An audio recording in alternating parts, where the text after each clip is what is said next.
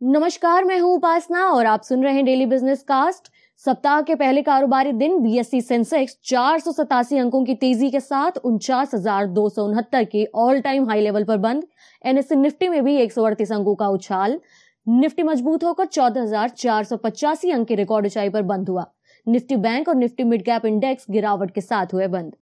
Share बाज़ार में हलचल पर बात करने के लिए आज हमारे साथ मौजूद होंगे केडिया फिनकॉर्प के फाउंडर नितिन केडिया जी। जानेंगे उनसे हाल, लेकिन उससे पहले एक नज़र अन्य कारोबारी खबरों पर। 21 सालों में पहली बार भारत की कुल पेट्रोलियम डिमांड में आई गिरावट। डीजल, फ्यूल और जेट फ्यूल सहित सभी पेट्रोलियम उत्पादों की मांग 2019 के मुकाबले साल 2020 में करीब 11 फ़ीसदी कम रही। कोरोना के चलते बिजनेसेस और इंडस्ट्रीज़ का काम ठप पड़ने से घटी है मांग। दिसंबर में पैसेंजर व्हीकल्स की रिटेल सेल्स सालाना आधार पर 24 प्रतिशत बढ़ी है। ऑटोमोबाइल डीलर्स की संस्था के मुताबिक कंपनियों ने दो लाख सत्तर हज़ार से ज़्यादा गाड़ियाँ बेची हैं। पिछले साल करीब दो लाख अठारह हज़ार गाड़ियों की हुई थी बिक्री। सरकारी सॉवरेन गोल्ड बॉन्ड 2020-21 स्कीम की दसवीं सीरीज़ सोमवार से खुल गई है। आरबीआई ने इस सीरीज़ के लिए सोने की कीमत प्रति ग्राम पाँच हज़ार एक सौ चार तय की है।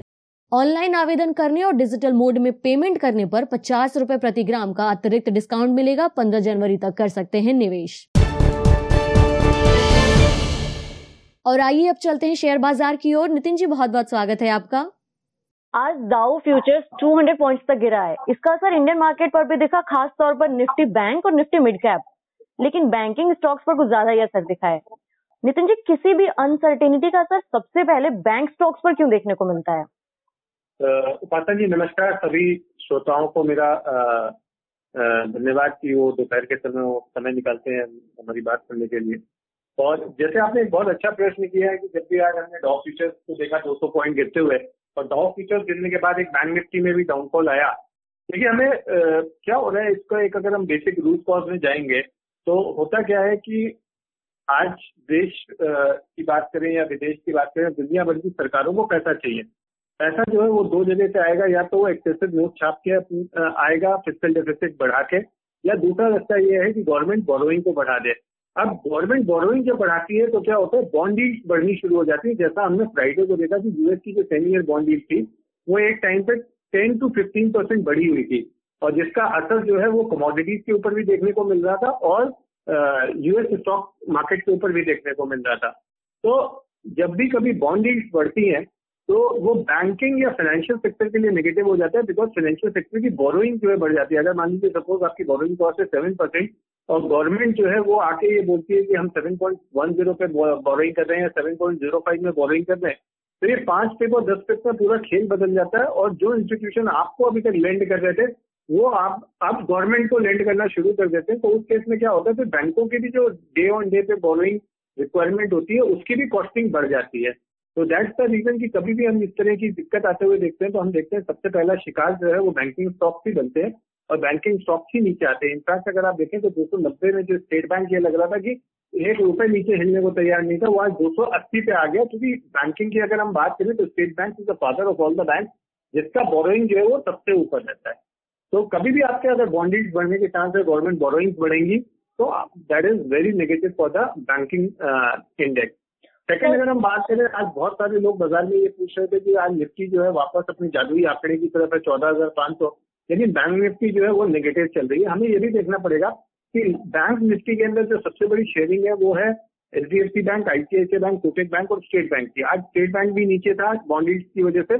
और कोटेक बैंक और H D F C bank already पिछले एक डेढ़ महीने में इतना रनअप ले चुके हैं कि अब वो कंसोलिडेशन की स्थिति में आ गए तो जब तक ये चार बैंक अपने पूरे इंजन से फायर नहीं करेंगे तब तक बैंक निफ्टी में थोड़ा सा मुश्किल होगा और टीसीएस के जिस तरीके के नतीजे आए उन उन नतीजों के बाद जो है निफ्टी में आज एक तेज़ी हमें देखने को मिली। उपासना जी।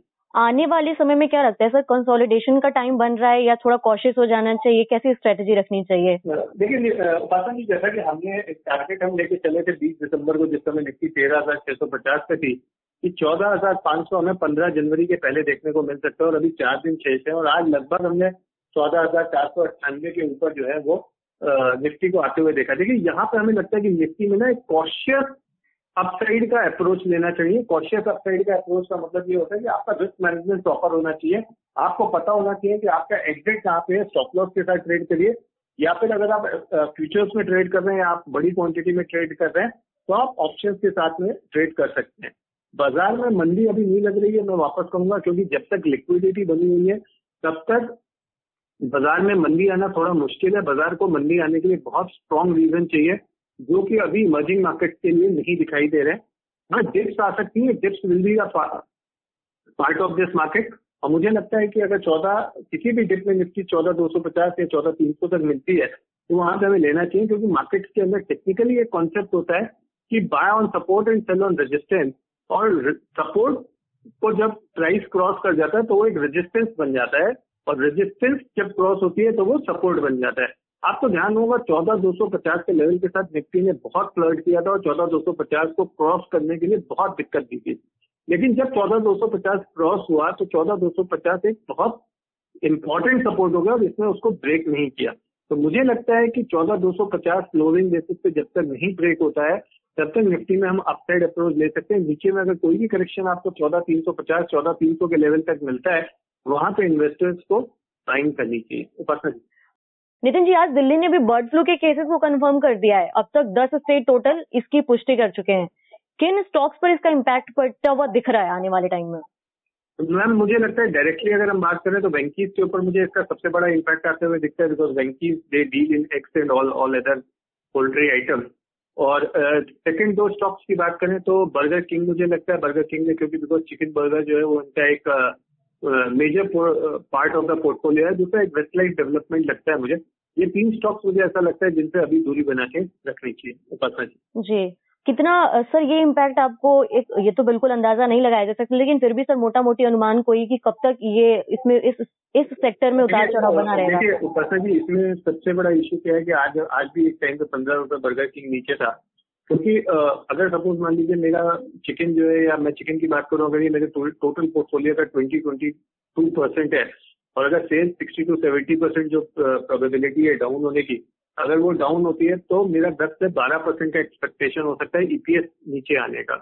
तो अगर 10 से 12 परसेंट ईपीएस नीचे आती है और पी में अगर 10 टू 12 परसेंट का फ़र्क पड़ता है तो ये सारे स्टॉक्स अभी बीस बीस, बाईस परसेंट की डीग्रोथ और आ सकते जी। नितिन जी, आज हम थोड़ा रिटेल स्पेस पर नज़र डालना चाहेंगे। शॉपर स्टॉक फाइव परसेंट बढ़ा है। Aditya Birla fashion retail future lifestyle avenue mart इन सब में बहुत तेज़ी रही है। कि इस ऑप्टिमिज्म की क्या वजह लग रही है? मैम, देखिए, हमने फ्राइडे को भी ये डिस्कस किया था on the logistic stocks of the part जैसे जैसे अनलॉक थीम डेवलप होगी अनलॉक थीम के साथ साथ एक नए नए सेक्टर सामने आते रहेंगे। ऑन संडे मैं ऐसी I was just doing a walking to to the nearest mall तो मैं देख रहा था कि लोगों की भीड़ जो है, वो वीक ऑन वीक बेसिस पे कल काफ़ी ज़्यादा थी और देख के ऐसा लग रहा था कि शायद कोरोना का जो फियर है, वो फियर जो है, वो अब आम आदमी के दिमाग से जा चुका है। तो अगर ऐसा होता है और लोग वापस अपने शॉपिंग पैटर्न पे लौट के आते हैं बिकॉज़ छह महीने का समय लोगों ने घर पे बैठ के गुजारा है तो उस स्थिति में हम ये देख सकते हैं कि ये जो रिटेल स्पेस वैसे आदित्य बिरला शॉपर स्टॉप ये सब में एक अपसाइड का मूवमेंट देखने को मिलेगा। And I kept them in corona category तो मुझे ऐसा लगता है कि यहाँ से अभी भी इनमें सारे स्टॉक्स में जो है अपसाइड बनी रहेगी। जी सर तो मतलब आपका पॉजिटिव अप्रोच रहेगा इस स्पेस के सेक्टर्स पे स्टॉक्स पर। जी, जी. सर आज निफ्टी फाइनेंशियल सर्विसेज़ इंडेक्स में एफ़ एंड ओ कॉन्ट्रैक्ट भी लॉन्च हो गए हैं। वैसे तो अभी शुरुआती टाइम है तो बहुत जल्दबाजी होगी ये कहना कि कौन से स्टॉक्स लेने चाहिए या दूरी रखनी चाहिए, लेकिन क्या स्ट्रेटेजी अपनानी चाहिए निवेशकों को? मैम देखिए, जो सुनने में आ रहा है कि दो या तीन एनबीएफसी की जो बोरोइंग कॉस्ट है वो इंक्रीज हुई है, मैं नाम नहीं लेना चाहूँगा बिकॉज़ अभी तक कुछ भी प्रमाणित रूप से सामने नहीं आया है। लेकिन अगर ये स्पेस सही है और ये टॉप थ्री एनबीएफसी में से किसी एक की बात कर रहा हूँ मैं तो इसका मतलब ये है कि ओवर द काउंटर एनबीएफसी के ऊपर बोरोइंग कॉस्ट बढ़ जाएगी और उनके ऊपर प्रेशर आएगा, उनकी बैलेंस शीट में. दैट इज़ अगेन नेगेटिव तो अगर आप बजाज फाइनेंस या दूसरे आप एनबीएफसी स्टॉक्स होल्ड करते हैं आदित्य बिरला कैपिटल तो आप आप as a hedge of portfolio आप निफ्टी फाइनेंशियल सर्विस इंडेक्स का पुट ऑप्शन खरीद सकते हैं या आप उसको सेल करके काम कर सकते हैं. क्योंकि फाइनेंशियल सर्विसेज़ ऐसा लग रहा है कि शायद बोरोइंग कॉस्ट के चलते जो है तो कुछ समय के लिए अंडर परफॉर्म करें या कंसोलिडेट करें? उपासना जी। जी नितिन जी बहुत बहुत धन्यवाद आपका। आज पूरे मार्केट का जायजा लेने के लिए हमारे साथ हमारे चर्चा में बने रहने के लिए बहुत बहुत धन्यवाद सर। धन्यवाद उपासना जी। तो ये था आज का डेली बिज़नेस कास्ट जिसे आप सुन रहे थे अपनी साथी उपासना वर्मा के साथ। कल फिर मुलाकात होगी आपसे। तब तक सुनते रहिए नव भारत गोल्ड। धन्यवाद।